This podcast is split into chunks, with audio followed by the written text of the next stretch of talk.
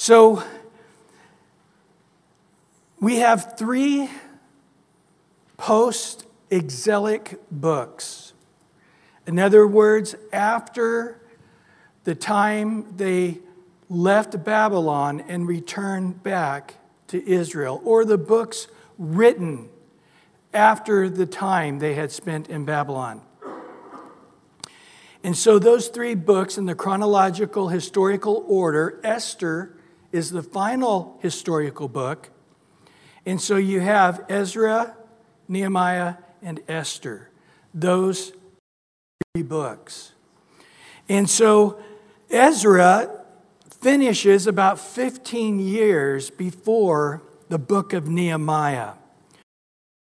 To try to give you a reference point, that's about 150 years since Babylon first took Daniel and Shadrach, Meshach, and Abednego away to, to Babylon. So the first deportation to Babylon has been about 150 years. And if you remember, there were three distinct deportations because of the rebelliousness of the children of Israel, unwilling to submit to God's spanking, which was Babylon conquering them. And so, in that third deportation, they destroyed Jerusalem and temple that Solomon had built. So, that was quite a devastating blow. And now we're a little uh, short of about 100 years um, after the first captives came back to the promised land. So, um, Zerubbabel was the first group, and then Ezra brought another group, and then another group now is going to come with Nehemiah. So, just to back up a little bit, to try to give you a, a more wider picture yet, we're about a thousand years from Moses, and we're about 400 years to Christ. So, that's always a, a good helping understanding there to give you a reference point. So, if you remember, David, awesome king, his son Solomon, not so awesome, and marrying all of those pagan 700 wives, 300 concubines, the kingdom was split after him Jeroboam, Rehoboam. The southern kingdom of Judah, which made up the tribe of Judah and Benjamin, had been sort of hooked to Judah as one tribe after an incident in the book of Judges where the tribe of Benjamin was almost wiped out. And um, so um, they were together in the southern kingdom called Judah. Then there's the northern kingdom, which was typically a more wicked kingdom. Remember when all their people started to leave the northern kingdom because they wanted the temple they started to migrate and, and readjust where they were living towards Jerusalem, that they quickly built two golden calves, one in Dan, and one in Beersheba, to, to, to try to say, hey, here, here we can worship here, um, as if that would be acceptable. And uh, uh, that didn't go well. But in time, a, a great kingdom was raised up, Assyria, and they took out the northern kingdom called Israel. And some years later, God now raised up Babylon, greater, and Assyria is now wiped out, and they conquer Judah. And so the Assyrians, they scattered and intermarried the, the 10 tribes to such the point, to such a point that you don't tell me, Siri, I tell you. You learn. You, you, you, you learn a little bit here. Might get saved. Anyway, um, so those, those kingdoms got just deteriorated. They really never did come back, ever. But Judah was promised that there would be a time that they would come back out of Babylon. And so the Babylonians allowed them to keep their nationality even though they were taken away to a foreign country. They would have been allowed to stay in their own country had they not kept rebelling. Two very different ideologies in, in the way countries ran. Assyria wanted to conquer you, take away all your nationality, bring other people in from other countries. You had to marry them and lose your national identity. That was the Assyrians. And of course, from that, you got the Samaritans, if you guys remember, from that northern Israeli uh, thing with the Assyrians. But the Babylonians allowed them to keep their identity to a major degree. So understand that Judah, even though it was primarily Judah and Benjamin, there was a part of all tribes there. And, and don't forget, the temple was there, so the tribe of Levi was there, even though it wasn't counted as one of the 12 tribes. There was actually 13 tribes if you counted Levi as a tribe, but God didn't count them as a tribe. The guy, Joseph, the guy with the coat of many colors, he got two tribes. One called Ephraim from his son Ephraim and his son Manasseh. Say, where's the tribe of Joseph? There should be a Joseph tribe. Yeah, there should be. He actually got two of them, but they weren't after his name, they were after his son's names. Quite interesting. But either way, um, there, there was now a, a group that made up the 12 tribes, but predominantly the tribe of Judah, the tribe of Benjamin, and the Levites would be the predominant people that would come back from Babylon. Interesting, isn't it, when you, when you really start to follow this along, especially when you see God's protection on Judah, since that's from where the Messiah would come. I'll give you a, a general idea and a help uh, why they were in Babylon to begin with. Um, Jeremiah tells us it's because every seventh year they were to let the land go rest. It was God's year, it was his tithe, so to speak. And they, by faith, could never give that year of tithe. If I took a whole year off, I may not make it financially. I, I, I can't trust God to take care of me. So they, you know, God's so mean. Take a year's vacation. That's horrible. You're such a mean God. You're so legalistic. Man, when you really look at the way God set things up, it was sweet. Because basically, almost three months out of the year, everybody 20 years old and above, a man, was to go to Jerusalem. They basically had to take three months off a year just to go to worship in Jerusalem. Anybody want to be forced to go live in Jerusalem for three months and worship God? Any takers here?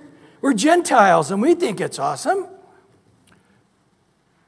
And then every seventh year, they had to take the whole year off of course, knowing how disobedient the children of Israel were, they never really entered into God's rest. They never entered into his plan. They really never had the benefits of God's design on how he set things up. And a matter of fact, they, they were quite grieved having to go to Jerusalem. As we finally get to the last book of the Old Testament, uh, they, they were bummed. It's just, it's taking all my energy away. It's just oppressive to have to obey you. And, and finally, God said, No more. You, are not, I'm not bothering you anymore. No more sacrifices. You're not required to come to Jerusalem anymore. It's over. And there was 400 years of silence until John the Baptist said, Behold the Lamb of God who takes away the sin of the world. So, however, in those 70 plus years of living in Babylon, the Jews, as they do everywhere in the world, they prospered and they became wealthy and they became influential. Remember Daniel and Shadrach, Meshach, and Abednego, the book of Daniel? Remember Esther in the book of Esther and Mordecai? I mean, uh, what about Nehemiah here, the guy right next to the, the most powerful man in the world? He was his right hand man. So the Jews just seemed to prosper. And so Babylon was, was scientifically and architecturally and, and with water system and sewage systems and gardening systems, it was uh, really one of the seven wonders of the world. It was an incredible place to live. And the idea of going and living in a third world country like Jerusalem, Israel, that was just a broken down bunch of ruins, basically. With a bunch of people that were living there, they're just so poor and uneducated, and, and, and they're just sort of a bunch of backwoods people living in amongst the rocks. It, it didn't really appeal to the majority of the people. So you have at this time around two and a half to three million people believed to be living. And how many does Zerubbabel get? 50,000. That's like not even 2%. I mean, that, that's pretty, pretty embarrassing, isn't it? Not even two, not even a good 10%. Just 50,000 people is all that was willing to go back and live there. Well, so Ezra ends, they got the temple built, and really not much more. They're just sort of sitting in a place that is very, very, very hard to live there because of the raiders raiding. So they got the temple, but they can't really use the temple. Because if they ever gather to worship, the raiders will show up to rob them or to persecute them or to make their life miserable for coming to worship the God of Abraham, Isaac, and Jacob. So it's about 75 years before when Zerubbabel came to build the temple that they did at that time try to build the walls as well. And I've got this documented in your notes as you follow through the book of Ezra, which we just went through. But the enemy lied, and, and when they said, Hey, you got to stop this group, they're rebellious people, check the, the history books, you'll see that they were told to never be able to build here again. Of course, after that, they were given permission to build, but they said, Don't check the latest uh, reports, go check earlier reports. They were sworn to never be able to build, and they're over here and he, they, the guy actually lies. They actually say the walls are almost completely built here in Jerusalem. That's what the report is. And they're building this temple. It really is a, a monument of rebellion against you. And so they were stopped. But then, years later, um, they started back up. Remember, under Zerubbabel and Haggai, Haggai and Zechariah, or excuse me, uh, Zephaniah and Haggai, they started prophesying, saying, hey, you guys got to get back to work and obey God and he'll bless you. And they start building, and then they said, hey, you're breaking the law. They send word back, and this time Zerubbabel says, hey, do check the archives. You'll see that we were given permission. Yeah, that's true, but we had permission after that. So they check it, and then Darius, there in Ezra 6, says, hey, help these guys out. Not only all you guys that were trying to stop them to build, you guys actually got to give them supplies to help them build. Whatever they want to do. And in particular, they, they attempted again for about the third time to rebuild the walls. So there were definitely times that they were trying to rebuild the wall. Probably the portion that was around the temple. When you go to Israel and you're on the Mount of Olives and you're looking at Jerusalem, the eastern wall of the city is also the wall to the temple. So, probably in, as they're working on rebuilding the temple area, they were rebuilding at least part of that eastern wall, would be my guess. Um, but they by no means we're coming close to succeeding to building the wall. A matter of fact, it virtually was completely not built at all when Nehemiah comes on the scene. Well, let's start into Nehemiah chapter 1. And here in verse 1, the words of Nehemiah, the son of Hachaliah, it came to pass in the month of uh, Chislev in the 20th year as I was in Shushan, the citadel. The name Nehemiah, interesting, means Yahweh comforts or the comfort of God. Most believe that Nehemiah was of the tribe of Judah. Um, we don't have facts on that, but we do know that his father, which would make sense, he'd be part of the tribe of Judah, because his father's tombstone, his father's sepulchre, we learn in Nehemiah 2 3, was in Jerusalem, which would make makes sense if his father was, that's where his sepulchre would be, where the tribe of Judah was. The month of Chislev is, is important to take note of. It's the ninth month, which would be the month of November, December. And then the 20th year of Artaxerxes is a very important year. And it's interesting, one of those years that we know exactly the year it was 445 BC. Now, that's going to be a very important date. We're going to get to chapter 2, and we're going to understand the prophecy of Daniel in the 77 weeks because it begins with the command to rebuild the walls of Jerusalem. And so we know the exact day and we know the exact year, and we will talk about that. Shushan the citadel, uh, this is in Persia or Iran today. It's in the Elam section. So if you look on the map of Iran, see a section uh, sort of close to I, sort of down close to Iraq. It's called the area of Shusha, or the area of Elam.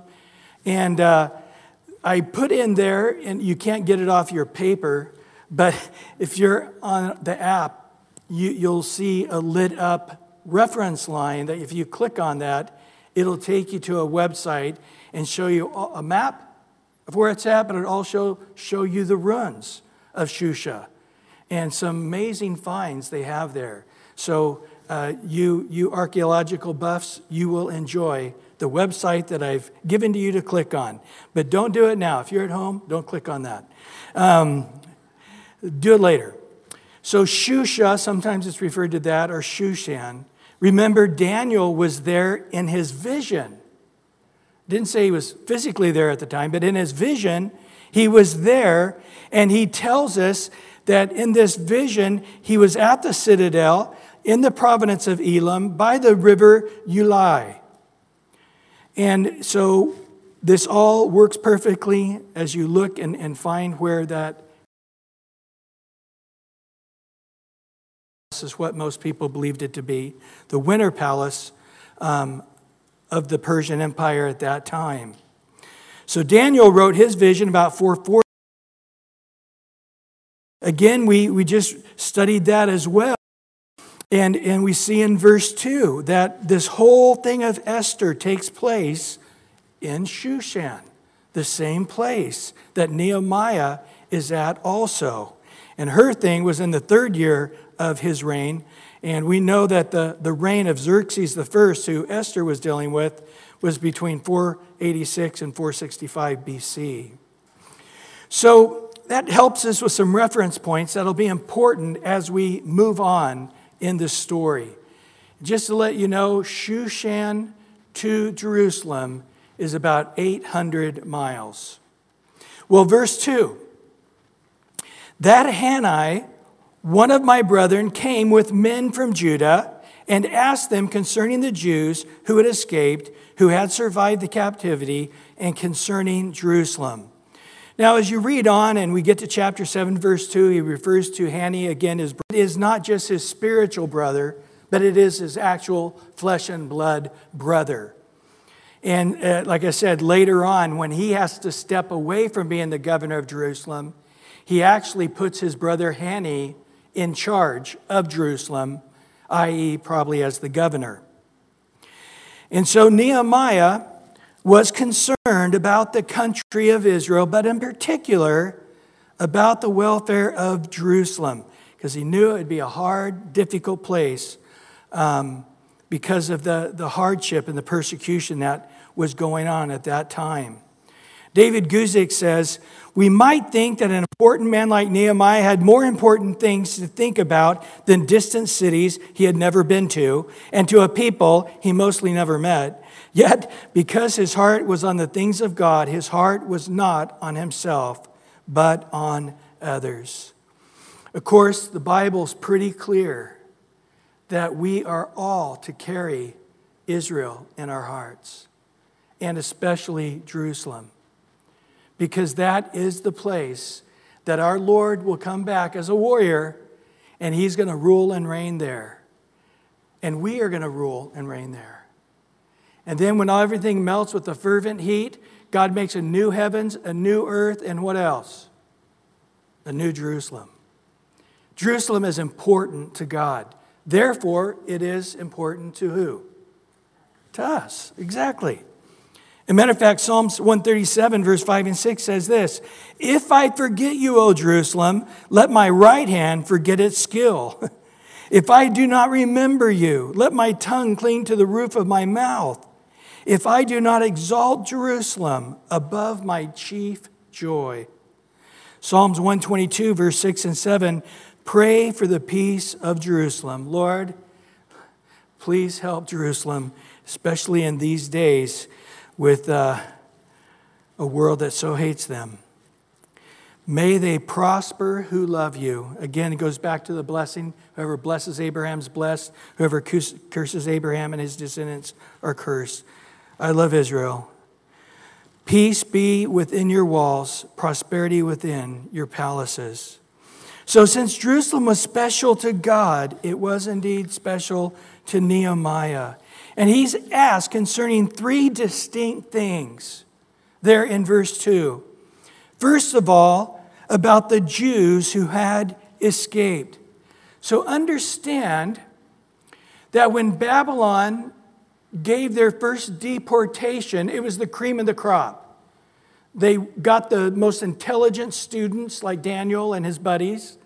They got all the princes and all of their children and all royalty and all the upper class, and all of them went in that first deportation.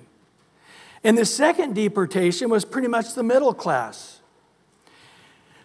But each time people would flee and hide. A matter of fact, many people in the area of Judah actually went and hid in the northern area uh, by Galilee.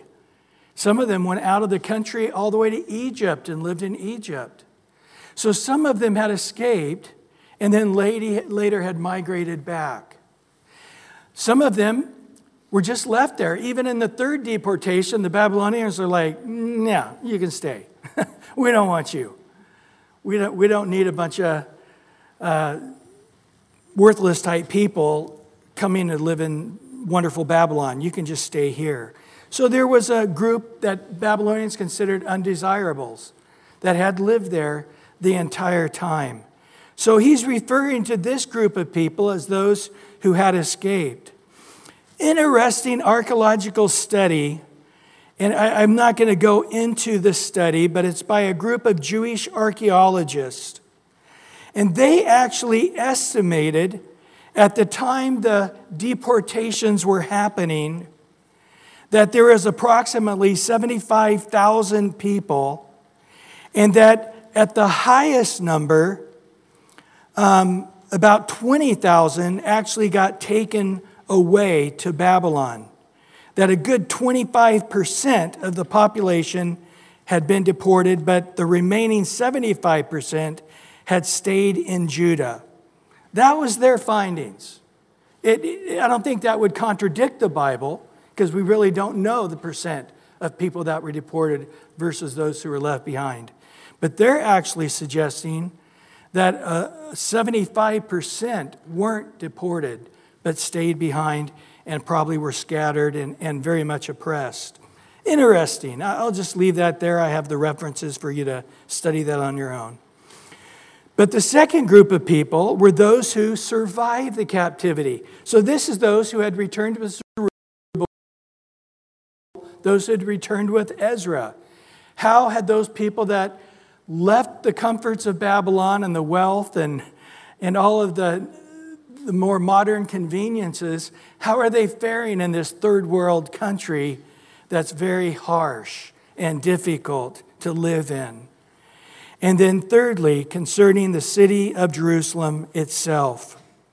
Well, in verse 3, they said to me, The survivors who have left the captivity in the province stress and reproach. The wall of Jerusalem was also broken down, and its gates are burned with fire. So they said, Man, it is not going well. And they have made a little bit of progress, but then it just got burnt, it just got destroyed. So, in actuality, um, they are probably regretting having left Babylon and moved back to Israel because uh, in, in that time period, between Zerubbabel and then later Ezra, 60 years later, Ezra takes the next group in. Um, it has been nothing but a catastrophe. Very, very hard time. Now, understand that a wall at this time period was everything. Without a wall, you could not have a civilization. You would constantly be raided. Your house is exposed. You cannot be safe. You cannot keep your family safe. If you have anything of any wealth, they're able to see it and they'll come in and they'll steal it. Josephus describes this time is this way. Listen to what he says. That the neighboring nations did not, excuse me, the neighboring nations did a great deal of mischief to the Jews. While in the daytime they overran the country and pillaged it, and in the night they did them mischief, and so led away captive out of the country, out of Jerusalem itself, and that the roads were in the daytime found full of dead men. So, not having walls was the difference between life and death, success and failure. Well, in verse 4, so it was when I heard these words that I down and wept and mourned for many days. I was fasting, praying before the God of heaven. He, he sat down. The strength had just left his legs and he sort of collapsed. He's in mourning. He can't eat. He's fasting and praying. This was a deep sense of despondency. He had no strength to stand, and he had no ability to even have any kind of appetite. So understand that fasting is a beautiful and wonderful thing when it's out of a life's burden. And you're consecrating the time you would spend to prepare the meal, spending the time you would spend eating the meal, the time you would have to satisfy the, the pains of hunger that would go away. All the opposite is to happen. In Isaiah, it says, even the money you would have spent to make the food, you should take that amount of money for that meal and go give it to the poor. So the money I would spend, I don't spend, I actually give it away. The time I would spend fixing the meal, I spend praying. The time I would spend eating the meal, which in that culture would be about four hours, would be in prayer. And then I would not have the satisfaction of my hunger not being there, but I have to endure now the pain of hunger. And all of those things combined cause a work to be done in our heart and causes the heart of God to also be touched. So Nehemiah was greatly moved by hearing this very distressing news. A couple of quotes. I don't know who they're from, they might be from me. But something along the way. I, I'm too old to remember. But any great work of God begins with God doing a great work first in the heart of that person. Every great work God does through a man, God first does a great work in them first, in their hearts. Before God will use a man greatly, another quote, before God will use a man greatly, he will first break him greatly. Boy, is that true. And if you're one that, I mean, I, when I was in high school, I just ate up every missionary book I could get. I've read virtually on every missionary movement and the main leaders uh, uh on, on all over the world, and modern ones as well. And boy, that's something you see over and over again. How God breaks these guys so greatly before he uses them so greatly. But we also are going to get to see here this is all a part of the providential hand of God. You guys might remember that great heaviness and breaking came upon Ezra, Esther, Mordecai, They were brought to this great moment of climax as well with this crushing difficulty. And out of those difficult, unbearable situations is when God really used Ezra, when God really used Esther. And this is exactly what we're seeing again. And I'll tell you, in the life of, of every single great Christian, uh, you, you hear the same story over and over again. You don't have the great story unless you have the great valley they had to go through before the victory. Is that true? Have you found that to be true in your guys' life? It's just, it's just a fact. So we're going to get to see that, but this is a part of it. Having such a deep effect upon Nehemiah is a part of this providential move of God because Nehemiah is the man that God desires to use. Well, Nehemiah must become a leader to do this task that's laid before him. Just because he's a cupbearer doesn't mean he's a great leader. He probably has leadership skills in his position, but here he's going to have to be the guy, the leader carrying the weight of this entire movement of wall, getting the wall built, an almost impossible task. So, what we're going to learn in the book of Nehemiah is seeing this guy evolving into a leader, and all of the things he does teaches us about leadership. Leader is something, we, leadership is something we obviously all need in our life. Leadership is influence. Leadership applies to everyone. Everyone has an area of leadership. In some way, each one of us is a leader. The question is if we are going to be a good leader or a bad leader. A leader has a vision, a spiritual leader has a vision from God. The big difference. So the football coach has a vision for this next year, and he puts the theme up on the wall, and he has the, the quote, you know whatever that might be. And, and everybody's fighting for that vision in every practice and every game to have success at the end of the season. So that's a secular thing for an earthly goal. But the spiritual leader, he has this vision that came from a burden, maybe his own burden, but as we know, God's behind each of those things. And, and then God gives the vision. And so now he is richly saying, God is doing this. Let's get behind his plans. So Nehemiah had to come to terms with this through me. Nehemiah is saying, God is going to correct a problem that's been around for 150 years the walls being torn down. Through me, God is going to do something that has completely failed in its previous attempts. We must all have a vision in order to lead. So he says, I was fasting and I was praying before the God of heaven. So we, we learn here the difference.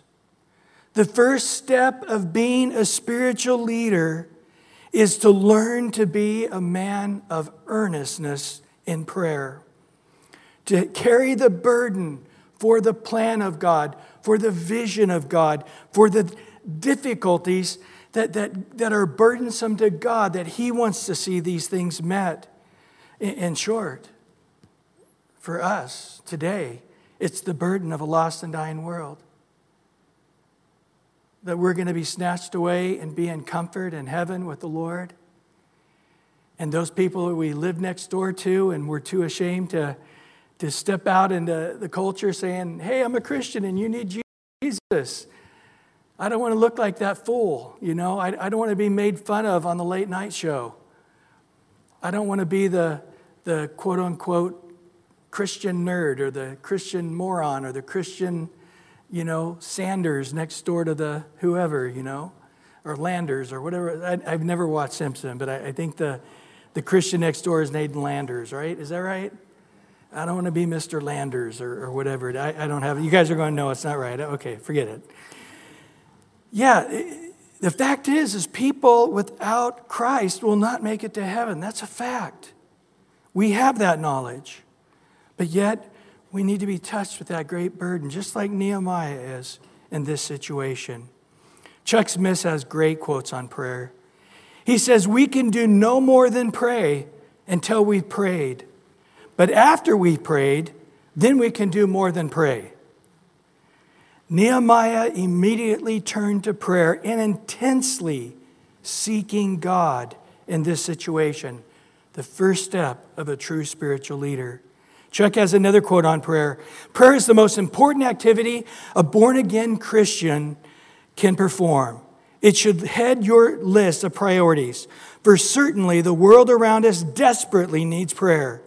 Prayer will open the door for God to do a glorious work in these last days.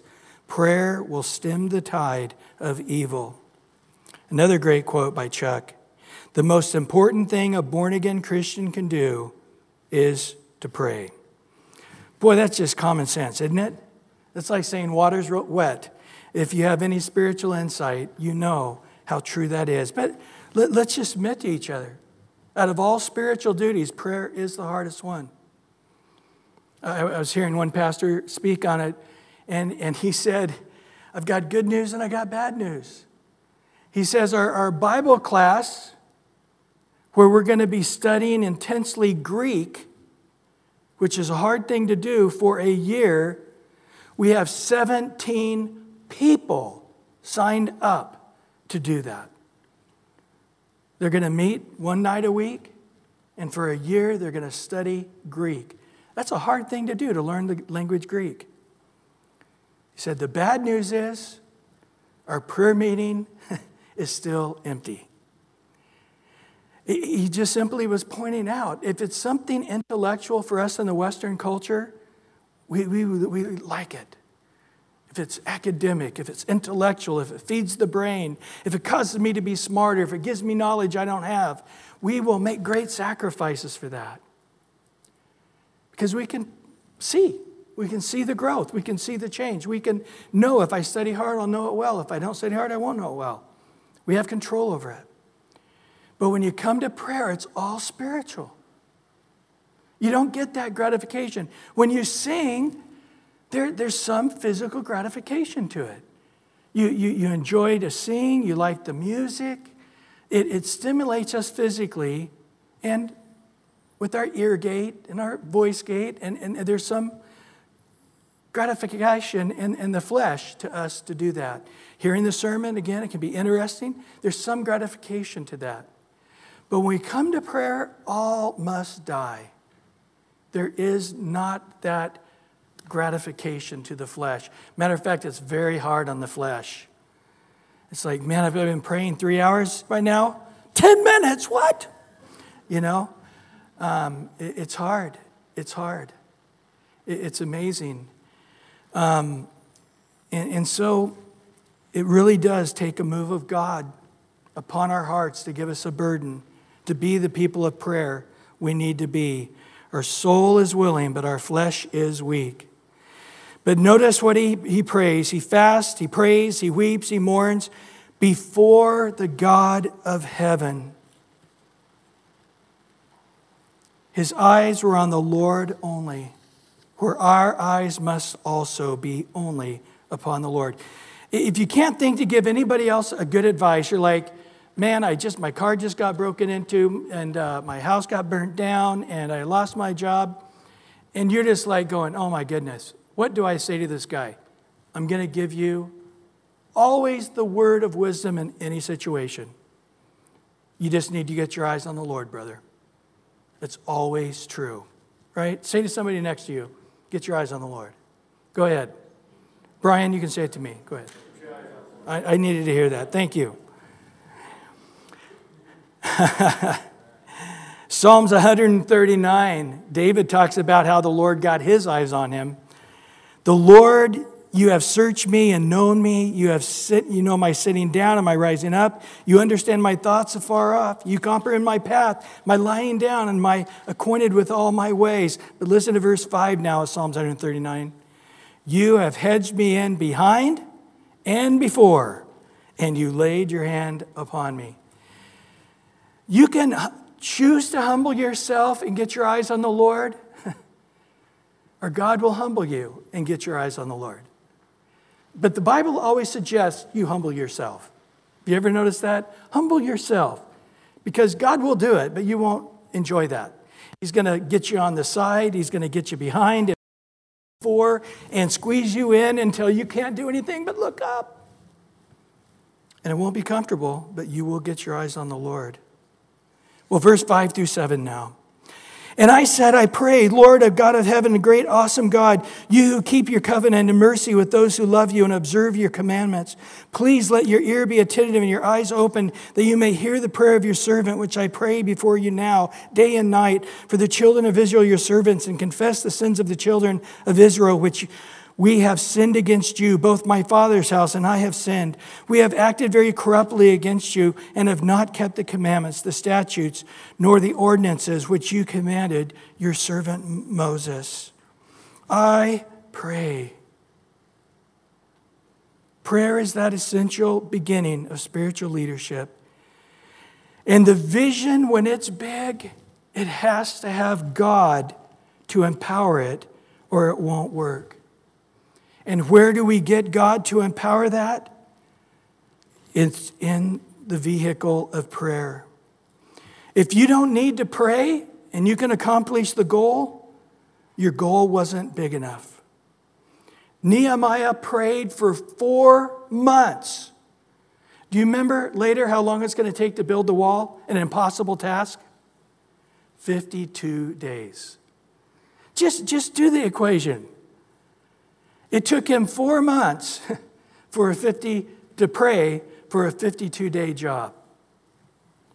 I think that's a good ratio right there. But the foundation was prayer. The beginning was prayer. The very beginning of that project was bathed in prayer. And that impossible job was done by the power of God. He unified everybody as one man, no matter what the trials or difficulties were. God gave them grace, and A to Z, they finished it. And at the end of the 52 days, what happened? Great revival happened. And just on a real practical note, prayer helps our stress. prayer helps strengthen us. You feel stressed? Pray. I'm still feel stressed. Pray more. You feel weak? Pray. You still feel weak? Pray some more. Isaiah 40, verse 31. But those who wait on the Lord shall, be, shall renew their strength. They shall mount up with wings like eagles. They shall run and not be weary. They shall walk and not faint. So I pray and notice to the God of heaven, the one who is enthroned in the heavens, and I am not. It's an important thing. When we're praying to God, don't make God a little stronger than us. People often say that. They, they often picture God as a little more merciful than the most merciful person I know. That's why I'm in trouble. no, God's mercies are so great they, that no human being has ever even touched the mercies of God. God's patience is not like my mom's patience. I'm running out of patience with you. God, you're running out of patience with me. No, God doesn't run out of patience. God is not a little bit stronger than the strongest guy you know. He's not a little richer than the, the richest billionaire on earth. The earth is the Lord's and all that's in it. All power is God's. And we need to understand when we're praying, we are talking to the one who has all love, all grace, all mercy. And he says, So please, I want to tap into the one who all things are possible. Let your ear be attentive. Do you, do you hear this? It's dependence. First, I pray, O God of heaven, I, you are God, I am not. You are in heaven, I am on earth. You are all powerful, I have no power. There's humility. But now it turns as please give attention, let your ear be attentive. Now it's dependence. If you don't listen, if you don't act, this is not going to get done. This is a project that takes an almighty God to do it. And then he says, What separates us from God? What, what, what's clogging the drain? if there's anything clogging the drain, for God to be able to pour out his power, to pour out his mercy, to pour out his strength, to restore Jerusalem back to where God would want it to be, what is it? It's always our sin, isn't it? We have sinned against you. Both my father's house and I have sinned. Nehemiah says it plainly. He confesses it. There's no attempt with any excuses whatsoever. I have sinned. My sinned. Period. It's raw. It's blunt. There's no fine print at the end. There's no excuses. I have sinned, but you know, I've been through a really hard year, so calculate that into it, God. So it's really not a big sin with a capital S, it's more of a sin with a small s, you know. No, just I've sinned. My fathers have sinned. Both my father's house and I, we have acted corruptly. And I love this because I think Nehemiah was probably living a pretty righteous life, even though he was in Babylon. But he still adds himself into the equation with his whole nation. You know, just think about it a minute. If my people will humble themselves, turn from their wicked way, and pray, I will hear from heaven and what? Heal the land. Do you hear anything in there that depending on if if Satan were a little weaker, but he's not, if the world would quit being so evil, but they won't stop, then God could heal the land. But you know, guys, not with the Democrats in charge, and not with Iran being the way they are, and not with the economy of China. You know, these, you know God could heal things if, if people would back off a little bit and be a little less wicked, then I could heal the land. Do you hear that verse? It has nothing to do with Satan, has nothing to do with the world. It has 100% to do with God's children praying or not praying. It's not about the sin of the world, it's about our sin. Now, uh, hopefully, our sin is not as many or great as the world in which we live in, but it's irrelevant, isn't it? Because much has been given, much is required. We have a lot of light, and so even a little bit of sin in our lot of light is a big sin. So, God says, confess your sin. Quit, quit saying, but the world, their sin my sin. If my people will humble themselves and pray and get the sin, if sin's clogging the pipe, Lord, forgive my sin, I will hear from heaven and heal their land. America is getting darker, not because Satan got stronger. He did not discover that special Popeye can of spinach and men have not thought up new sins. They're doing the same old sins they've done for thousands of years. Sin didn't get worse, Satan didn't get stronger, but yet I will agree with you that the Christian light is dimming. And it's dimming because God's people are praying less. It has to be. That has to be the answer.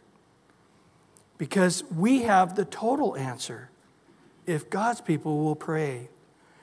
So Nehemiah comes and he says, Help with the sin issue, forgive us.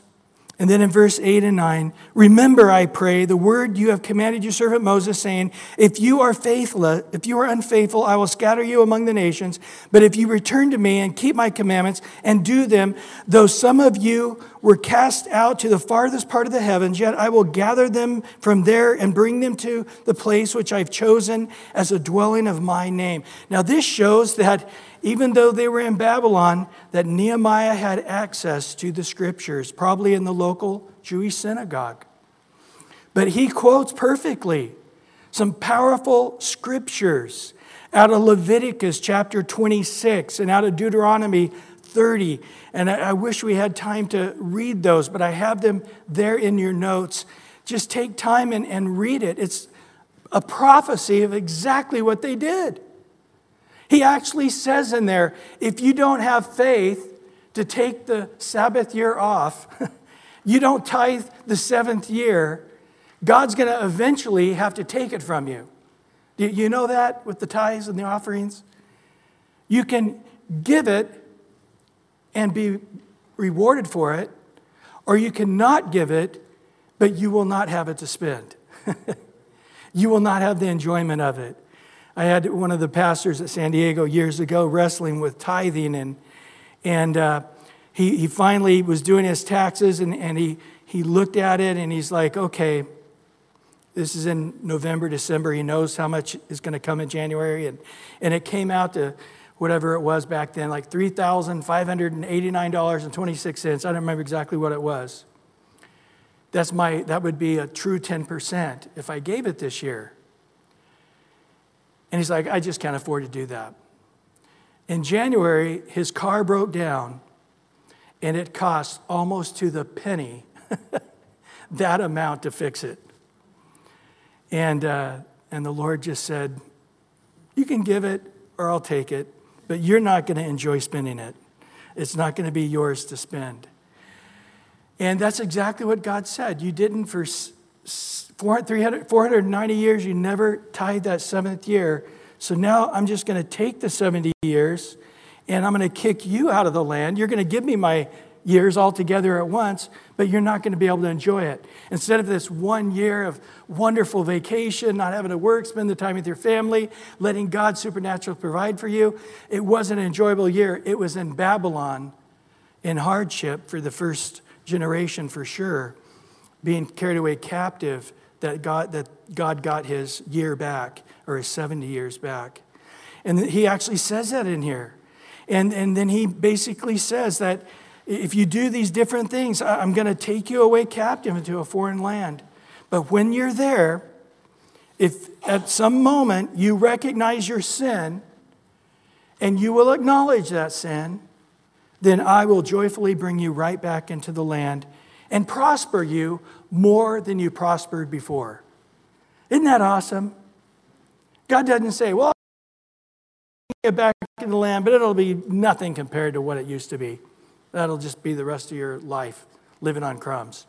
No, he, he actually says, when you repent, I'll bring you back into the land, and I will prosper you in a way that your forefathers couldn't even dream of that kind of prosperity. Interesting, the grace of God. Well, there is no doubt the secret is the great power in prayer to plead the promise. He takes God's scripture and he takes it to God saying, You said this. Now, if you have kids, and maybe your, your kids annoyed you by going, But daddy, you promised. Oh, ugh. You know, I didn't want to have to, you know, you promised you're going to take us to the movie Saturday. And you're just sitting down and getting ready to watch your game. And your kids are going, Are you ready, Dad? What? You said you're going to take us to the, you promised. Oh, you know what? Let's do it twice next week. Leave me alone, you know. You promised. Ah, oh, it's annoying. But when we come to God and say, God, you promised, He loves it. He rejoices. He delights in us taking His promises and saying, We expect you to do this. But we have to come in faith and claim those promises.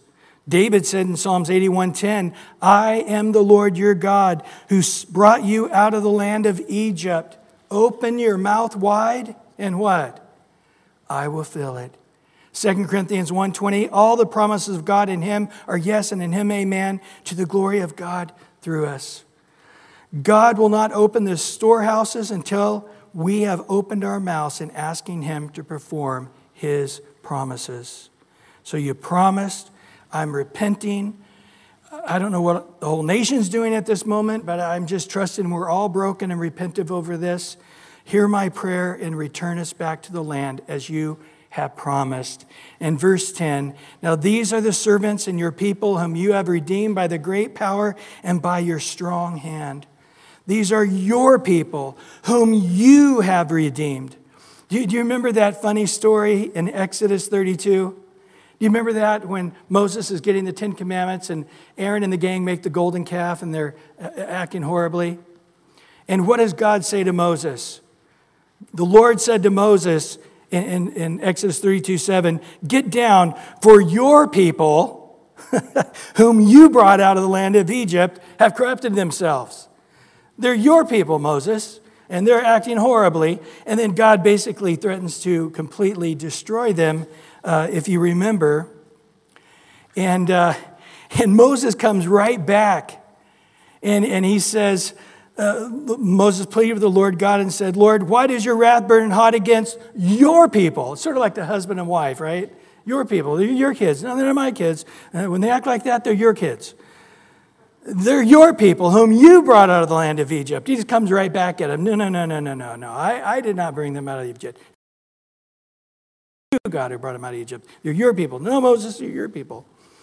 And then he comes back, he gives this great dissertation, and, and, and in Exodus 32 13, he says, Remember Abraham, Isaac, and Israel, your servants to whom you swore to your own self and said, I will multiply your descendants as the stars of the heaven, and all this land which I have spoken I will give to your descendants, and they shall inherit it forever.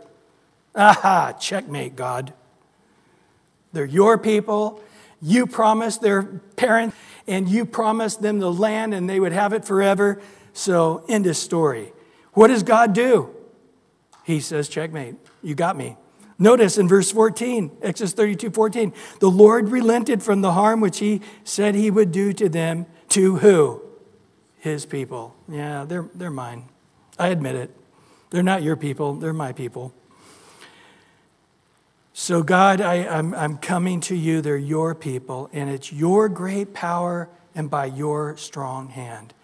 God, there's nothing hard for you, right? Don't you just love saying that? God, there's nothing hard for you. That's just, oh, just set your soul free. Just say that also. Get your eyes on the Lord, and there's nothing hard for God. See you later. No. In verse 11, O Lord, I pray, please let your ear be attentive to the prayer of your servant and to the prayer of your servants who desire to fear your name. And let your servant prosper this day, I pray, and grant him mercy in the sight of this man, for I was the king's cupbearer. So, Lord, I need you to prosper me. Notice he didn't say, God, send somebody else. Lord, I, am praying for that guy you're going to use. I'm praying you would keep him safe. And I'm praying that when he goes, talks to the king, the king doesn't kill him. That, that poor sucker, whoever he is, Lord, be with him. He doesn't say that, does he? He's saying action is needed by a human being. And Lord, I'm your sacrificial lamb. Here I am, Lord. Use me. God, as I go and put my life on the line, I ask you to be with me and watch over me and grant me blessings in the front or in the sight of this king.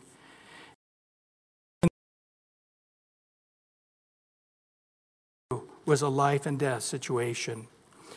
What do we learn here? Marks of competent leader, spiritual leadership. One, a leader has a clear recognition of the needs. Number two, a leader is personally concerned with the needs. Number three, a serious leader goes first to God with the problems. Number four, a leader is available to meet the needs himself. We also learn the benefits of prayer. Number one, prayer makes us wait. We hate it, but we need it, right? God's always slowing us down, and we need it. Number two, prayer helps me to clarify the vision waiting and waiting and clarifying and God making it clear. Number three, prayer quiets my heart. And number four, prayer activates my faith. Next week, we're going to see more of this. We see a little bit this week, but four principles on preparation. Number one, changing the hearts is God's speciality. Praying and waiting go hand in hand. And faith is not a synonym for disorder or a substitute for careful planning. Number four, opposition is to be expected when God's will is being carried out. I mean, wouldn't it be nice if Satan didn't show up? Wouldn't it be nice if, if you could just go into Satan's dark domain and lead people out of there and lead them into the light and not have to go through the spiritual battle and pay that price? But unfortunately, there is a real devil with real demons and real people that are being used by him. Come on up, Matthias. Uh, Lord, as we now just go to you here in the 10 minutes that we have left tonight in prayer, we just ask, Lord,